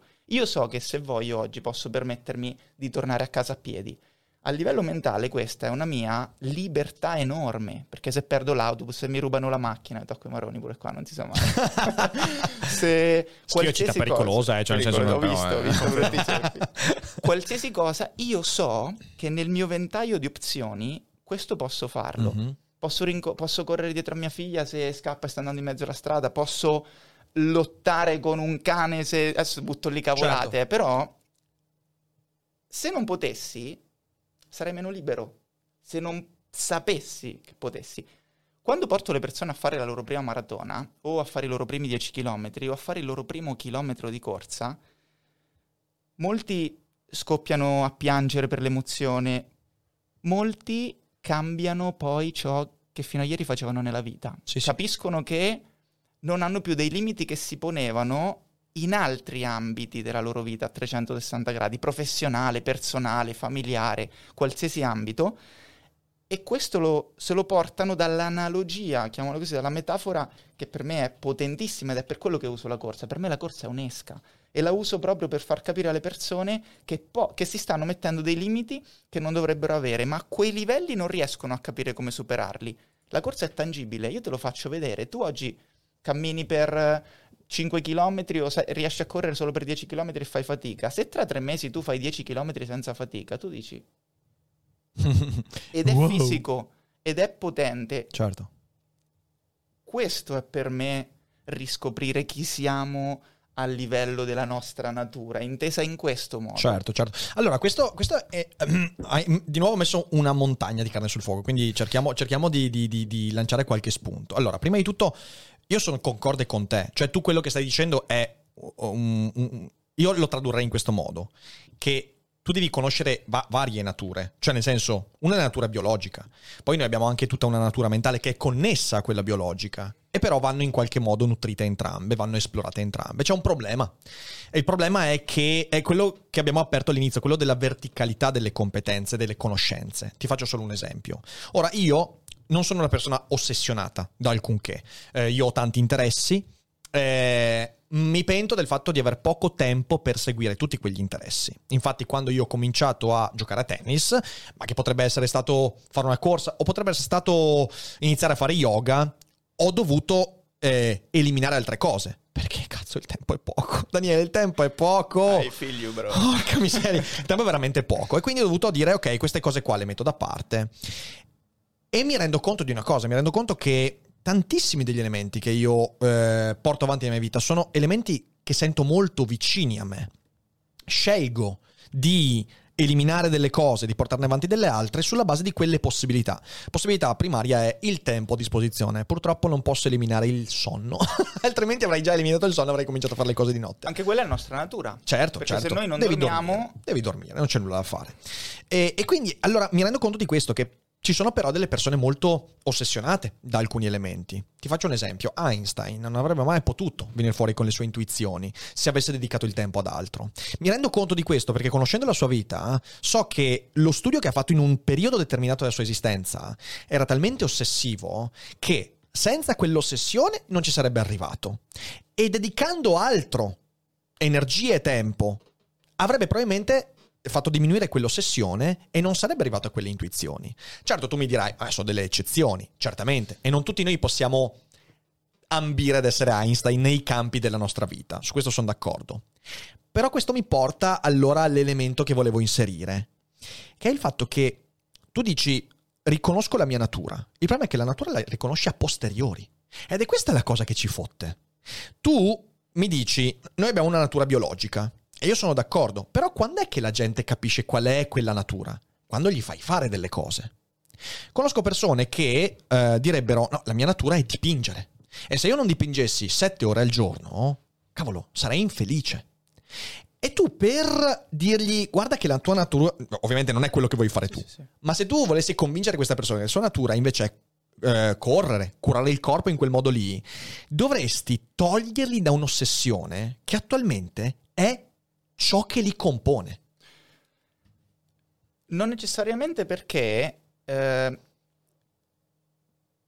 per fare il pittore, Sì, dietro tu devi essere una persona che sta bene, che può permettersi di dipingere e se vuoi, se davvero quella è una tua passione, vuol dire che tu vuoi continuare a portarla avanti per tempo e quindi devi riuscire ad essere sostenibile per farlo non oggi, non domani, ma tra dieci anni o tra venti, perché se quella è la tua natura e tu tra vent'anni non, sare- non sei più in grado di farla, tu stai male, tu soffri. Però, però, in alcuni casi, potrei farti anche dei esempi tangibili, quella sofferenza è parte integrante della creatività. Attenzione, io non sono uno di quelli che dice per essere artisti devi soffrire. No, anzi, odio questo mito, odio. Però mi rendo conto che... Ma il- sofferenza fisica? Fisica, fisica sì, mentale, fisica, sofferenza, depressione, tutto quanto. Cioè lo star male, la denutrizione. Cioè nel senso, nella storia noi abbiamo tantissime persone che si sono trascurate e trascurandosi, ed è questo l'elemento che secondo me è veramente interessante in questa diatriba, le sfumature che noi esploriamo di noi stessi non hanno a che fare soltanto con lo star bene.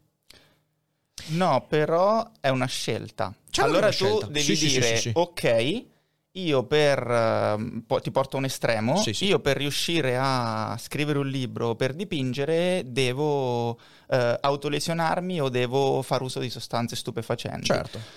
Sono scelte che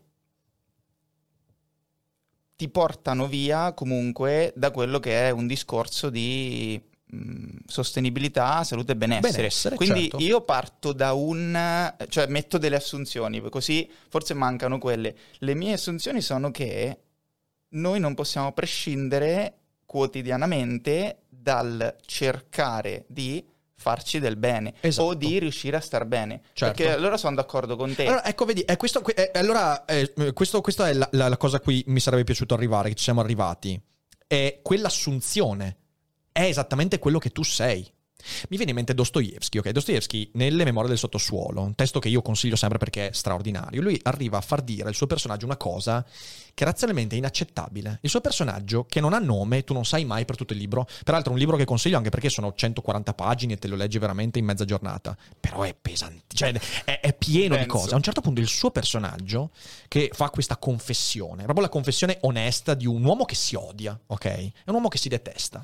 E, e a un certo punto lui dice, eh, cari eh, am- am- amatori della vita, cari scienziati, io rivendico la mia libertà di essere stronzo, di essere pazzo, di farmi del male, di rivendico questa cosa perché è mia possibilità. Tu prima hai detto una cosa importante, hai detto nell'arco delle mie possibilità, dei miei limiti. Noi dobbiamo contemplare il fatto che nell'essere umano, nell'arco di quelle possibilità, c'è anche la possibilità di nutrire vizi. Vizi che a volte sono inaccettabili, terrificanti, vizi che ti distruggono, che ti consumano, ma che mi rendo conto in alcuni casi diventano motore di conoscere aspetti della tua vita che altrimenti non conosceresti. Ora ovviamente il mio non è un invito a dire cerca di autodistruggerti perché vedrai sfumature. La mia idea è dire che quando tu parli di natura umana, e io l'aspetto che tu hai delineato di natura lo riconosco perfettamente, volersi bene, eh, curarsi, avere cura di sé fisicamente, capire come siamo strutturati è fondamentale, però c'è tantissimo di più. Ma sono d'accordo. Sono d'accordo. Lì poi eh, si scende forse nel campo dei valori, nel campo del... ehm, eh, per me, è, è- è di nuovo, è, è nella natura di chi sono io a quel livello. Certo. ehm, poter dare l'esempio a persone di come Certo. riuscire a volersi meglio. William Burroughs non era un esempio, cioè nel senso nessuno dovrebbe prendere esempio No. dall'autore del pasto nudo. Poi magari io comprendo che il, ehm, l'artista magari ha bisogno della depressione per tirar fuori il pezzo o per eh, dipingere il quadro, ehm, ma io porto avanti il discorso del benessere, del, Certo. del, del tener un corpo in salute, perché eh, paradossalmente anche a livello meccanico Sì, sì, eh, sì, sì. ma sono il primo che ogni giorno deve assecondare una sua natura fatta di mh, vizi magari, eh, di contraddizioni, di momenti eh, di infelicità, felicità, di stagioni della vita diverse, di mh, gestione di se stesso, eh, di evoluzione di quello che mi fa star bene, perché fino a ieri qualcosa che mi faceva star bene, eh, domani non mi fa più Non star fa più bene. star bene, certo. Eh, nasce, eh, nasce mia figlia e cambiano le priorità e quindi quello che prima era un qualcosa che facevo con eh, magari con piacere o, o qualcosa che mi permettevo di fare, mh, oggi non lo faccio più. certo. Quindi questo è un evolversi della natura e, e il bello dell'essere umano è proprio questa evoluzione, questa scoperta, questo arrivare a volte anche a, come si dice, eh, rivendicare cose o... Certo. ehm, ti faccio un esempio, quando sono partito con Corre Naturale io portavo dei messaggi eh, e facevo delle cose, anche sperimentando, che oggi eh, rinnego e non faccio più. Le ho evolute, ho avuto il coraggio di dire ok, quello era sbagliato e perché ho scoperto che... Quindi c'è, c'è un'evoluzione continua. E secondo me stiamo dicendo, mh, stiamo portando avanti due, mh, parallelamente due filoni che a sé stanti sono corretti entrambi. Cioè Certo. io, io sono completamente d'accordo con te ehm, su quello che è tutto il discorso di quel livello di natura eh, ed è Eh, quello che hai riconosco, detto te. no, riconosco. E- ed è dobbiamo trovare e la sfida è trovare il modo di riuscire a connetterli in modo sinergico senza che uno faccia perdere potenza all'altro o valore all'altro o tempo all'altro Assolutamente. e secondo me c'è il modo perché mh, non è un sacrificio rispetto a Mhm. eh, non vuol dire che io perché voglio tenere il mio corpo in forma non possa sentirmi depresso Certo. o non possa essere infelice o non possa ehm, anzi io i- tutti i vizi che mi permetto di fare e che posso continuare Vivono a fare grazie a... certo, vivono grazie certo, a certo. altrimenti quei vizi mi avrebbero già magari parliamo anche dei vizi, eh, ucciso. cioè, senso che- assolutamente Cioè, Vizi, Io vado orgoglioso dei miei vizi. No, no, ma, ma anch'io. e quindi è anche quelli che cambiano con il tempo. Certo. Quindi secondo me è proprio... eh, dobbiamo trovare come far convergere questi due aspetti, perché io capisco il... ehm, eh, è un po' come Sparte Atene, no? Sì, Stiamo certo, parlando di quelle... certo. Eh, Io capisco che da una parte eh, c'è il... i- Facciamo finta che sono due lati, due fazioni. Dalla Sì, parte sì. c'è la fazione che dice no, però è importante ehm, la mente, è importante eh, tutto quello... Facciamo finta La che siamo noi due. Sì, sì, sì, Che, certo, che poi io certo. sono pienamente della tua Certo, fazione. certo, eh. Cioè, ehm, dall'altra, e, e non dovrebbe essere così. Mhm. Dovrebbe essere il Rick che a 18 anni si immerge nello studio, ma allo stesso tempo ha gli strumenti per continuare a tenersi bene, ma non che ti sei tenuto male, ma degli strumenti che gli permettono quel ginocchio di recuperarlo, di poter scegliere di andare a giocare a basket quell'oretta per staccare la testa, Sì, sì. piuttosto che continuare una carriera da basket se ha capito che non è quello che vuole fare. E quindi riuscire a dare, e quello è il mio sogno, il mio impegno, la mia missione, soprattutto alle nuove generazioni, questa opzione e questa non una scelta, scegli di andare lì e far filosofia o scegli di andare lì e fare il preparatore atletico, Certo. ma tu puoi essere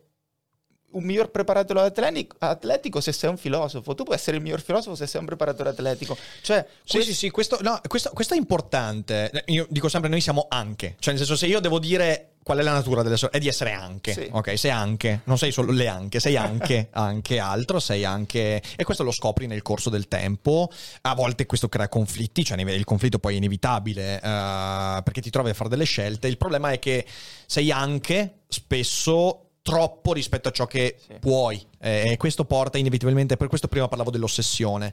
Quando tu poi incontri qualcosa che veramente fa parte di te in un modo non sradicabile, eh, finisci per dedicarci a volte a una relazione, cioè nel senso noi, Certo. cioè, non è mica soltanto le discipline, eh, anche le No, no. relazioni, una passione di, di- di qualsiasi tipo.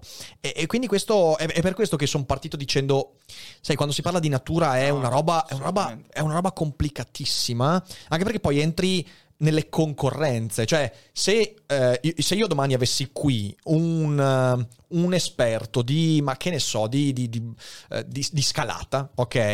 Eh, per lui, ok, mi direbbe, guarda, cioè nel senso, la, la- la- la natura, ok, è quello di, di, di arrampicare, sto dicendo una cazzata, No, no, però un capisco, sì, esempio. sì, sì. Eh, perché in fin dei conti, e, e- e l'esempio che tu mi facevi, mi hai detto il Rick di 18 anni quando si rompe il ginocchio, se avesse fatto, io mi rendo conto per il discorso che noi la natura la riconosciamo solo a posteriori, sarei un'altra persona. Cioè, se, io- se io avessi, eh, avessi continuato nello sport, eh, sono certo che l'equilibrio della mia esistenza ne avrebbe risentito in maniera positiva, non lo so, le mie relazioni sarebbero cambiate, avrei avuto altre amicizie, quindi in realtà posso soltanto dire a posteriori che quello è il percorso che mi ha portato a quello che sono oggi. Certo. Se il mio percorso fosse stato diverso, c'è un bellissimo film che, che consiglio di vedere che è Mr. Nobody. Ok, Mr. Nobody è un film bellissimo perché dice una cosa molto simile a quella che dici tu.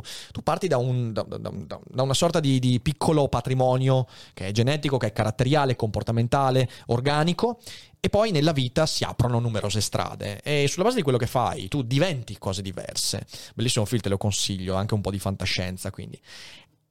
E qui vorrei arrivare a un altro punto che, che mi interessa molto. Perché tu parli di evoluzione, ne parli, ti ho sentito anche parlarne in alcune stories che hai fatto. Credo io non ho ancora letto i tuoi libri, li leggerò. Ce l'ho qui, dopo te li do. Ah, Perfetto, bene. Magari anche lì parli del- dell'evoluzione dell'individuo, non so.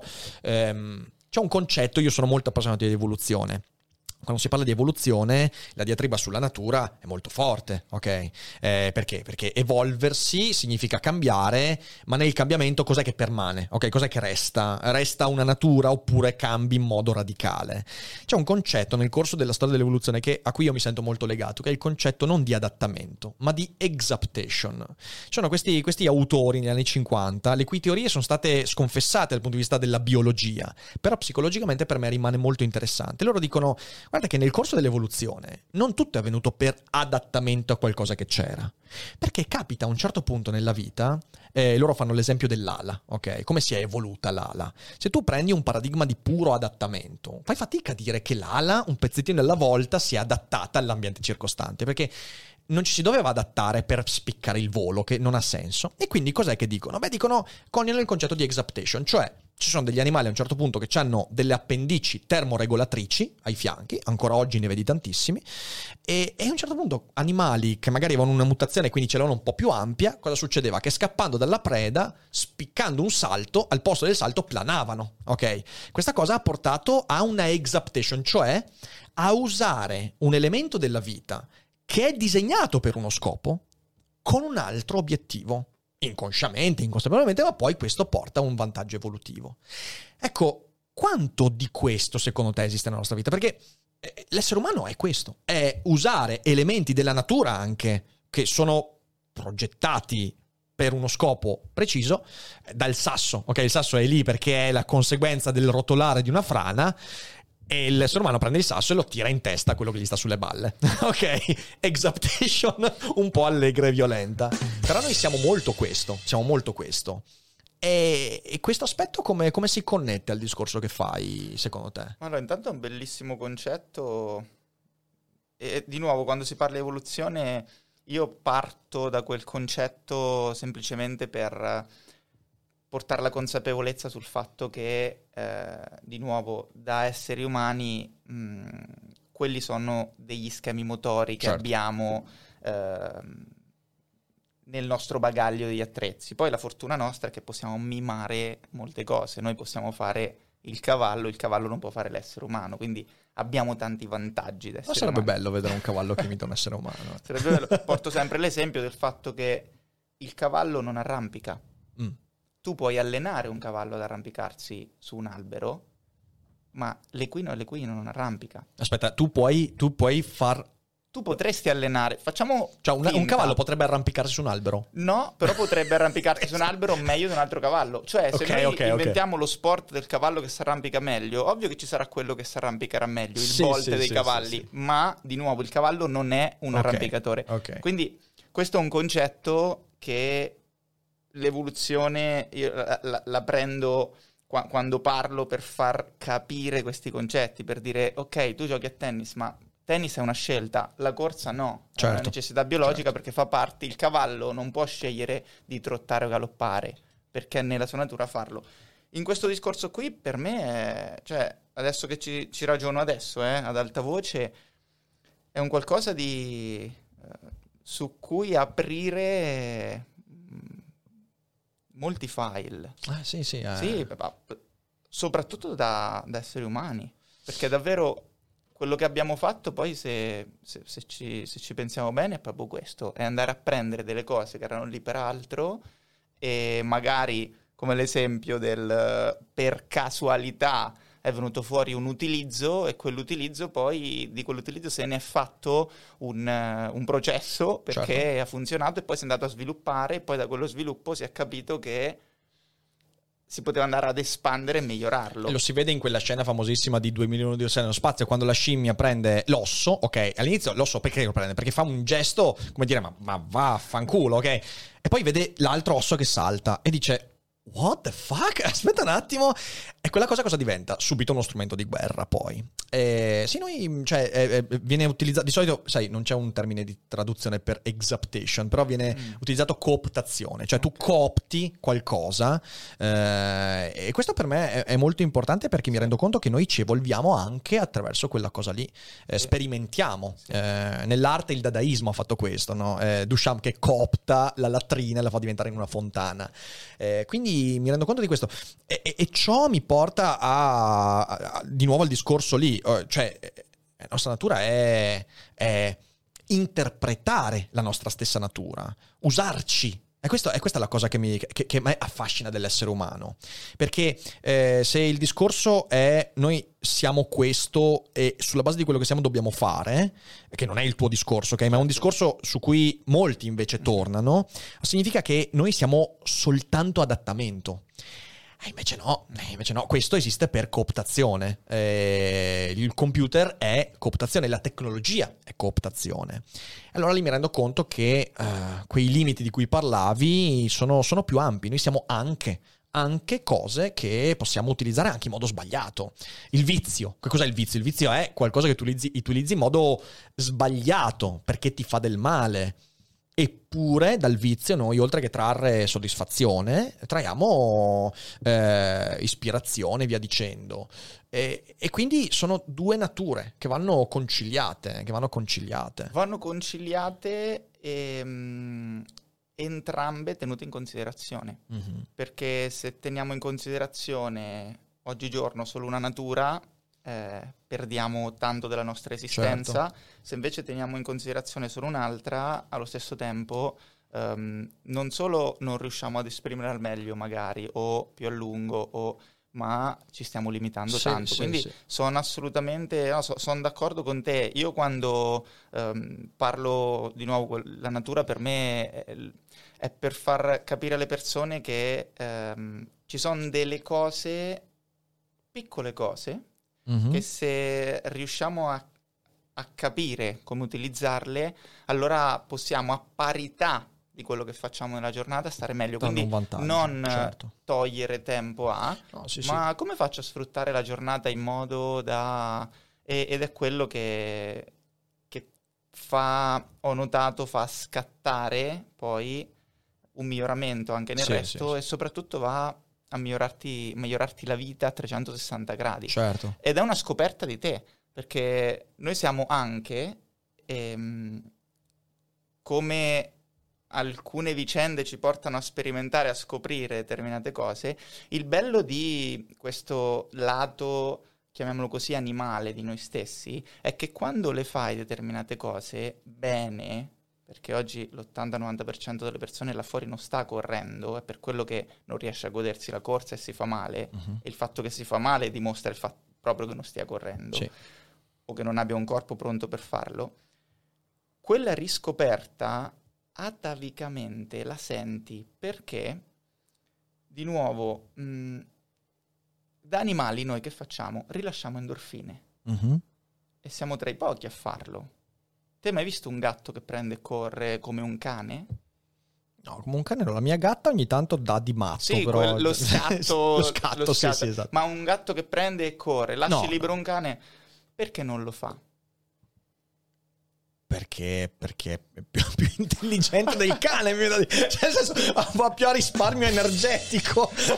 Però non è quella la risposta. Ma è vicina, è vicina, è perché è un felino Ok. e il felino non trae piacere dall'endurance. Ok, ok. Perché per strategia di sopravvivenza ha una strategia diversa di attacco, di caccia. Mhm. Fa la posta, può star fermo ore e poi ha determinate armi Tac. che lo per- gli permettono Sì, di... sì, sì, sì. Il cane no, caccia in gruppo, quindi deve provare piacere dalla caccia, perché altrimenti sarebbe morto. Noi esseri umani, io ho cacciato con i boshimani in gruppo, è stata un'esperienza, era il mio sogno, sono riuscito a reali- uno Mamma dei miei sogni, sono riuscito a realizzarlo. E te vedi questo pack, questo gruppo che va a caccia e cerca di... Era uno springbok, è una sorta di antilope.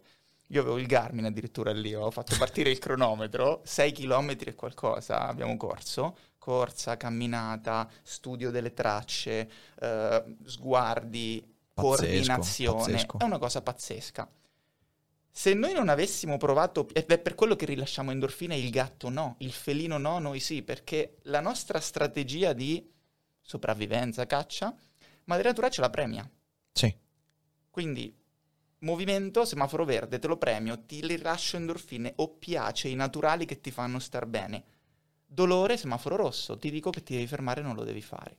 Quindi anche questo mi fa capire che siamo fatti in qualche modo per il movimento. Certo. Quindi, ecco, quando vado a parlare di evoluzione, di natura, io mi riferisco al comprendere un po', sai, per, ehm, per riuscire a utilizzare al meglio qualcosa, tu devi conoscerlo, devi comprenderlo, devi fare un reverse engineering a volte, perché almeno sai qual è la funzione di quello strumento e sai Sì, come sì, sì, utilizzarlo.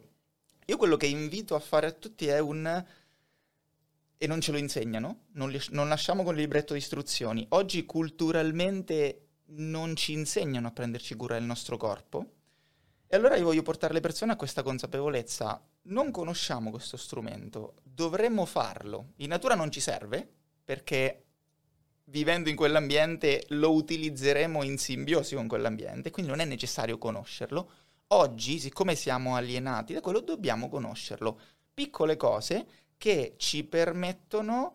ehm, tu puoi avere una macchina, ok? E puoi sfruttarla in tutti i modi e, e magari ti dura, te la, ti ci diverti, per fare un po' Mhm. un'analogia con quello che abbiamo detto, ti ci diverti, ci fai quello che vuoi, ti senti libero perché la, porti i giri su motore, ci puoi mettere pure la benzina diversa, chi se ne frega, te vuoi metterci la benzina diversa perché la tua libertà è essere anarchico rispetto alla benzina che ci metti, La macchina non metticela. sarà contenta. La macchina non sarà contenta, te la godrai per un po', però non sfrutterai quella Sì, macchina sì. al meglio. Se tu la conoscessi, la sfruttassi per quello che è e la rispettassi pur godendotela al massimo, Sì, sì. allora la potresti usare diversamente. Quindi, secondo me possiamo andare a far combaciare le due cose. eh, c'è un cambio di paradigma da fare, perché Mhm. ad oggi il paradigma attuale, quello su cui tra l'altro stiamo ragionando noi, che secondo me stiamo dicendo la stessa cosa, però...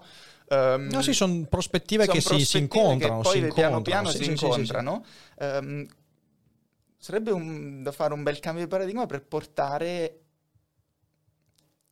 Consapevolezza. certo. alla consapevolezza di abbracciare sfaccettature diverse di quello che definiamo natura, però con eh, il fine comune di, mm, non so, eh, essere più felici, star Mhm. meglio, poi bisogna Certo, scegliere anche certo, quello, certo. soffrire di più, perché Certo. se voglio soffrire di più, Sì, sì, però se conosco gli strumenti per soffrire di più, allora posso scegliere di soffrire di più. Certo, certo, no, assolutamente. No, sì, che non deve essere mai l'ignoranza che ci spinge a fare qualcosa. Su questo, su questo sono, sono molto d'accordo. Quindi abbracciare la vita come possibilità, anche. E In quella anche poi decidere cosa, cosa è tuo e magari anche cambiare nel tempo. Perché poi, sai, è interessante questa cosa qua con i boshimani, ma ah, mi spieghi come, com- come si fa ad arrivare a cacciare con i boshimani? Perché questa è una Guarda, roba Io interessantissima. speravo tu avessi cacciato un turista che passava di là, cavolo. So che fosse una loro pratica. Non c'erano, purtroppo, fortuna, fortuna non c'erano in quelle... eh, però... Un antilope turista, però era un antilope turista. È stato un, uh, un insieme di casualità che un allinearsi di pianeti che mi ha portato lì attraverso una conoscenza di un personaggio che faceva organizzava eventi di sopravvivenza in dei posti come Bormeo, come Ok. posti al, al freddo in Alaska, ok? E faceva, aveva organizzato questo viaggio in Namibia perché aveva un contatto che Sì. l'avrebbe portato a, a, a vivere con, con questa popolazione di Boshimani. È venuto a un mio corso ehm, in Inghilterra, ti parlo di nove anni fa, e da lì poi ci siamo tenuti in contatto e quando è venuta fuori questa opportunità l'ho colta al balzo e siamo andati io e la mia compagna. Ti parlo di forse era il 2015, quindi sei anni fa. Ok, beh, neanche così tanto tempo No, fa. no. Tu di che anno sei? Io 85. 85, ok. ok. Eh, no, è stata Pazzesco. un'esperienza pazzesca. Quando Pazzesco. siamo arrivati lì, ehm, mi ricordo, atterriamo a Windhoek, stiamo un po' a Windhoek e poi prendiamo tre jeep, boom, 5 ore di viaggio all'interno del deserto e mm, arrivi all'inizio ti senti in un posto, cioè sentimenti discordanti, no? Ti senti, dici che figata, felicità, ti senti in un posto, ti senti a casa, ma allo stesso tempo non Sei sai, disconnesso. minimamente, sei- non sai minimamente e la sera intorno a un fuoco questo personaggio ci ha iniziato a fare un po' le lezioni di sopravvivenza, no? Ci ha iniziato a dire occhio ragazzi che qui è pericoloso, cioè eh, occhio ai black mamba che sono mortali, quindi se approcciate un black mamba immobilizzatevi, ma con una naturalezza. Ehm, poi pericoloso anche occhio a non, eh, non cagare sotto gli alberi perché il leopardo potrebbe pensare che siete un babbuino, quindi vi attacca. Ti morde il occhio, culo. occhio. non è- deve essere una bella No, esperienza quella. Non la racconti No, sicuramente. non la racconti a nessuno.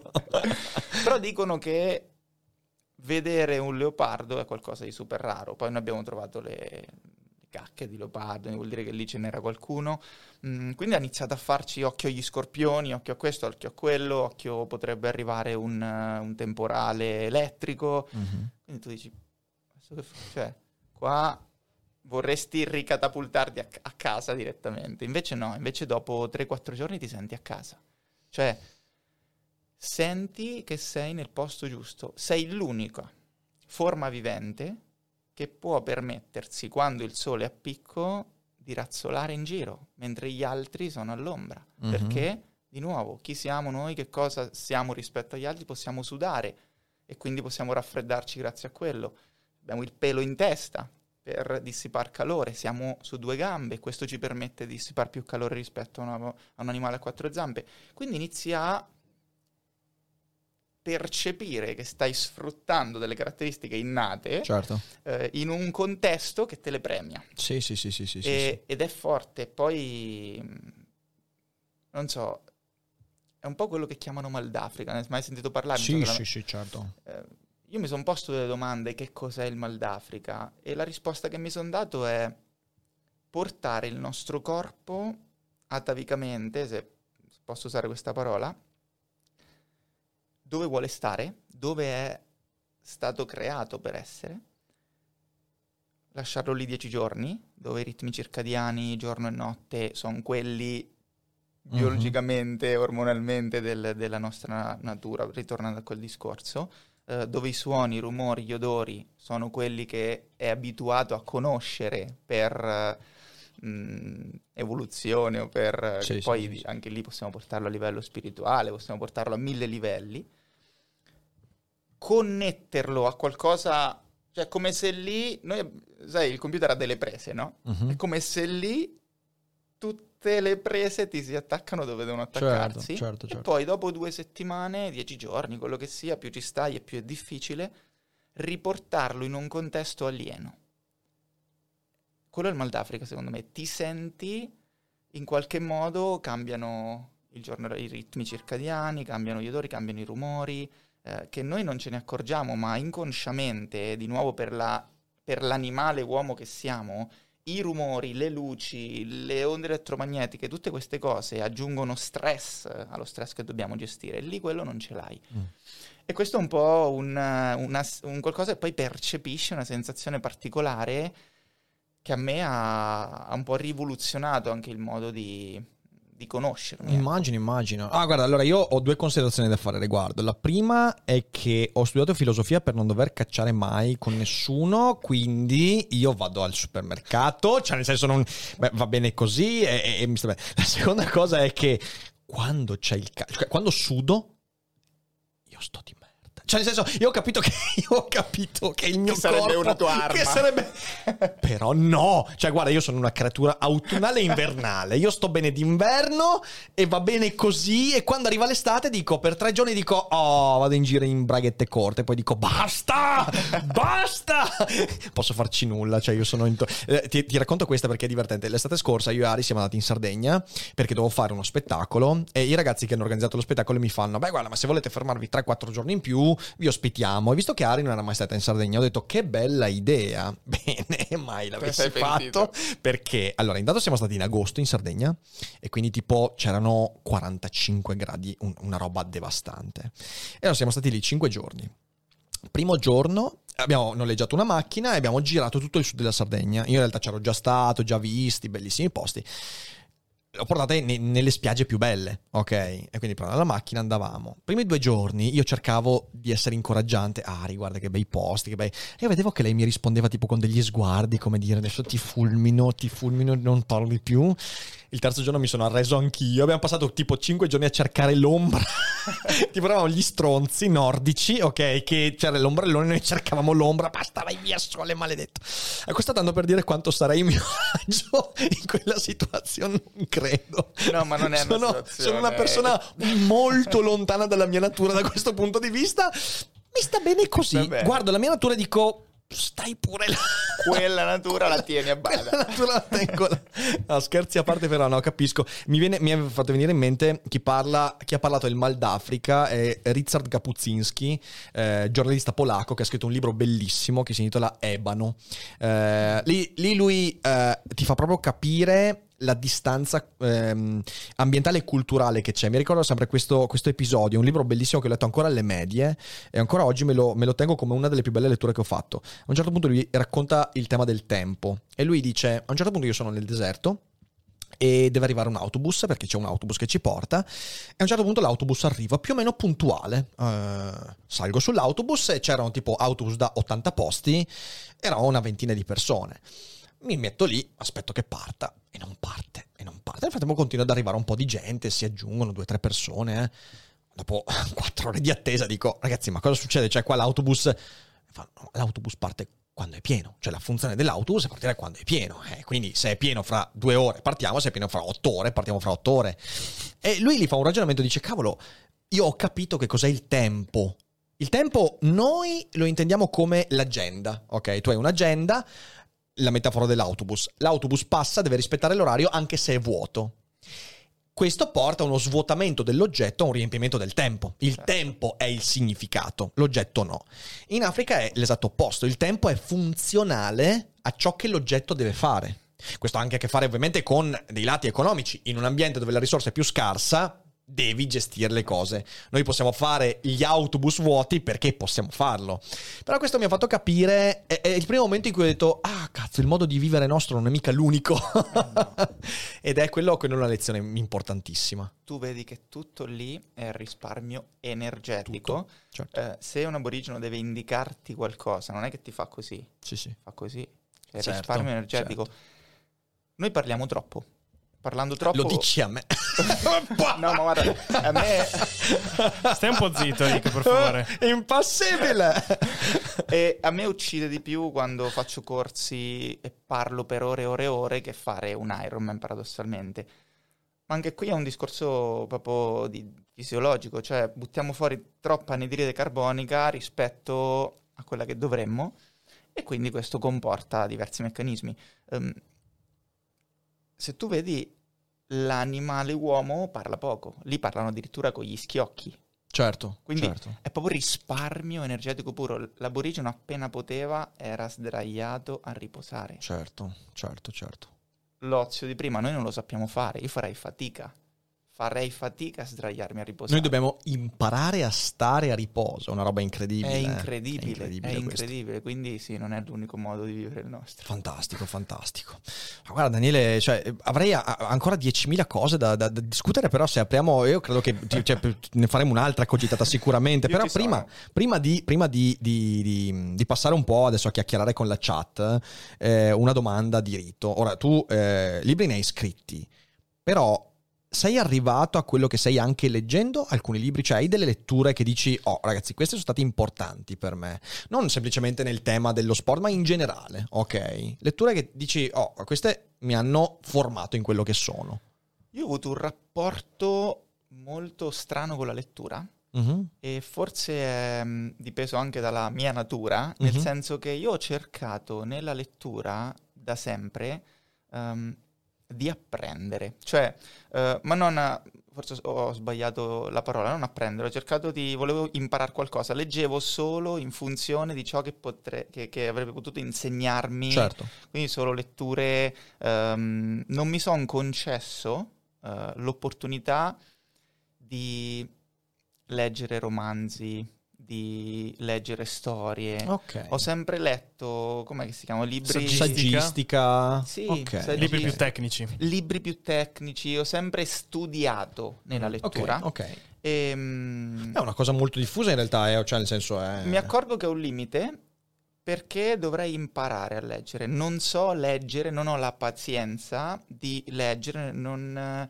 eh, non è qualcosa che ho sviluppato. Cioè, che la nostra natura è legge. sto scherzando ovviamente no, no, però è- potrebbe essere. perché No, no, in realtà la lettura è invece un comportamento molto innaturale, molto innaturale, quindi in realtà, anzi, il nostro sai che quando noi leggiamo, anche se la nostra mente sembra andare parola per parola, in realtà noi leggiamo per Mm. Blocchi. Infatti c'è tutta la lettura veloce che ti porta... La lettura obliqua. La sì, lettura sì. obliqua è veloce, sì, però il punto è che tu neuro- neurologicamente non sei progettato per leggere Esatto. e per eh, interpre- cioè è una roba incredibile se ci pensi quella lì. Sì. Io quando l'ho scoperto studiando neurobiologia ho detto "Oh cazzo, ma siamo talmente rotti che non sai neanche dove partire a...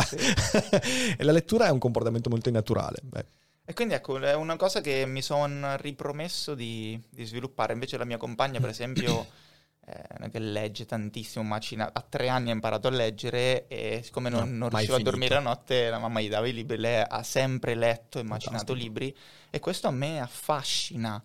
Mm, ma è un qualcosa che non conosco. Certo, Quindi, come certo. tutte le cose che non si conoscono e che si devono imparare, serve energia per eh, accendere la miccia e, ok, ok. e ad oggi non ho trovato il momento ancora, come dici te, le cose da fare sono Ah, troppe sì, sì, sì, sì. E me lo sono ripromesso. Infatti, se hai dei libri interessanti con cui partire... E poi, poi, poi, poi allora quando, quando siamo a cena Sì. mi dici quali sono le cose che ti interessano e c'ho, c'ho un po' di roba da, da consigliarti. Ma se- eh, visto che tu però hai scritto libri su comunque la corsa e via dicendo, ora al netto dei tuoi che la gente troverà in descrizione qua, però c'è qualche libro che dici ok questo se vuoi andare ti aiuta? Allora, a me è piaciuto tantissimo Sapiens, ah ok, Sapiens. Piaciuto davvero tanto Harari. Harari. Ehm, piace come scrive Harari, ma anche le riflessioni. Cioè, Sapiens è un libro che a me ha fatto rimettere in discussione l'evoluzione. Mhm. Perché dici, effettivamente, eh, ci sono troppi pezzi mancanti. Certo. Sapiens mi è piaciuto molto, mm, altri libri, eh, c'è un libro, adesso poi non ricordo i titoli, però se vuoi te li do da, da mettere in Li metto magari in descrizione. descrizione, va bene, va bene. Eh, Nel c'è caso, se mi dici, te li posso cercare qua sulla televisione. Eh ma vabbè, ma se, se- se non si ricorda i titoli è un po' difficile qua. Magari l'autore, se no non No, importa. Ah, nessun no, però è un no, no, ma li libro- mettiamo, li mettiamo dopo. Sì, sì, sì. Sono libri mm, questo è un libro sul- sulla camminata, sul camminare, molto molto bello. Um, altre letture possono... adesso non mi vengono in mente, però ve le, ve le do. Ok, ok. Io sono stato un lettore di libri sportivi, tipo i libri sulla pallacanestro mi sono letti tutti, tutti quanti. ho tutti Sì, poi casa. libri, oppure autobiografie, Autobiografie, volte sì, quelle sì, ti aiutano sì. un po' anche vero, a capire... Magari ti motivano anche, magari, no? Cioè, Sì, dipende di nuovo da che cosa ti serve, no? Il libro a volte è, è- è quel maestro, quella guida nel viaggio dell'eroe Sì, che ti serve sì, sì, per prendere spunto, per darti quel click che, che c'hai bisogno. Quando, culo. sai, quando, quando io eh, mi chiedo perché non mi sono mai appassionato, perché non è soltanto la corsa il problema, il problema è tipo il nuoto, eh, la palestra, mi rendo conto che nell'esercizio fisico la competizione con l'altro è una cosa che proprio mi dà... eh, So che mentalmente io, perché lo faccio nello studio, la competizione con sé, l'automiglioramento è fondamentale, però veramente non ce l'ho mai fatta. È un qualcosa che io tratto spessissimo. e nel metodo ne parlo spesso, è anche un punto cardine, è proprio la gestione dell'ego. Eh sì. Ehm, ma è culturale. Cioè, sì. Cresciamo in un mondo in cui siamo in competizione dal giorno uno, siamo in competizione con chi abbiamo a fianco, che sia il fratello, il È cugino. che io mi diverto troppo con la competizione. Cioè, nel senso, io mi sono trovato nel mio elemento nella competizione. Sarà che sono cresciuto col risico, quindi tipo umiliare l'avversario risico è una cosa che mi dà una soddisfazione incredibile. Però questa qua poi l'ho, l'ho trasferita anche, anche nello sport e via dicendo. non- e il problema è che non lo vivo male, cioè io la competizione la vivo proprio benissimo, mi diverto un casino. Anche perché poi la competizione durante la gara, appena finita quella, si torna come prima. Certo. Cioè non è che c'è la necessità di far pesare, di dire, di continuare. È in quell'ambito lì. Quella lì, oh, mi fa, mi, mi- mi- proprio mi diverte. Hai detto bene, però la competizione nella gara diverte.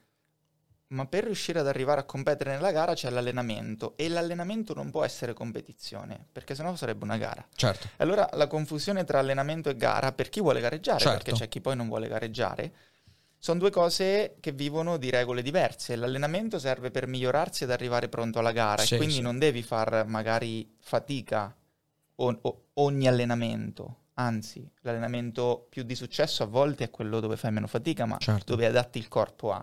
E se tu sei una persona fortemente competitiva e comprendi che l'allenamento è ciò che ti porta a goderti quella competizione ed eventualmente anche a toglierti la soddisfazione di battere l'avversario, a maggior ragione devi investire e capire quelle che sono le dinamiche dell'allenamento, Mhm. dove la competizione è deleteria perché per antonomasia l'allenamento Certo. è dove ti prepari ad andare a competere. Sì, sì, E questa cosa non viene insegnata e, e ci portiamo dietro che ogni allenamento per noi diventa la competizione con la persona che ci supera al parco.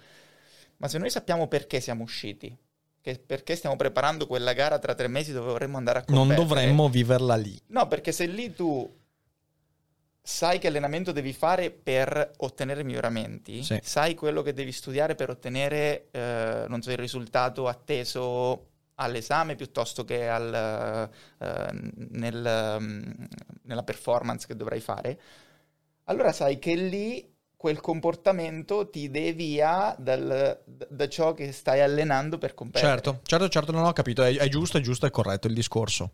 Però so che Eh, è difficile. Porca È miseria. un allenamento, anche quello, è un allenamento, io lo chiamo allenamento della gestione dell'ego e quindi ci sono anche lì degli Sai, scamotage. in Mario Kart, no, hai mai giocato a Nintendo Oh. Mario Kart? Perfetto, quando facevi le, le gare da solo c'avevi il fantasma. Sì. Ecco, io vorrei il mio- fantasma.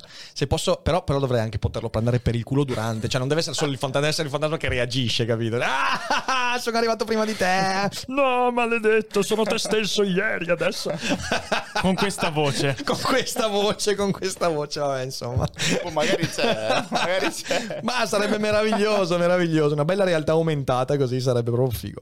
Va bene, allora, io Daniele ti ringrazio, è stata una No, cogitata grazie strapiena di argomenti, quindi bellissimo. Grazie veramente. Grazie te, e adesso se voi siete in live non andatevene perché comunque leggiamo qualche domanda, apriamo la chat vocale, quindi per qualche minuto chiacchieriamo insieme. Se invece siete in differita, beh, eh, condividete la puntata, fatela conoscere a quante più persone possibile là fuori. Andate a seguire Daniele nel suo lavoro, tutti i link in descrizione e non dimenticate che non è tutto noia ciò che pensa. Ciao!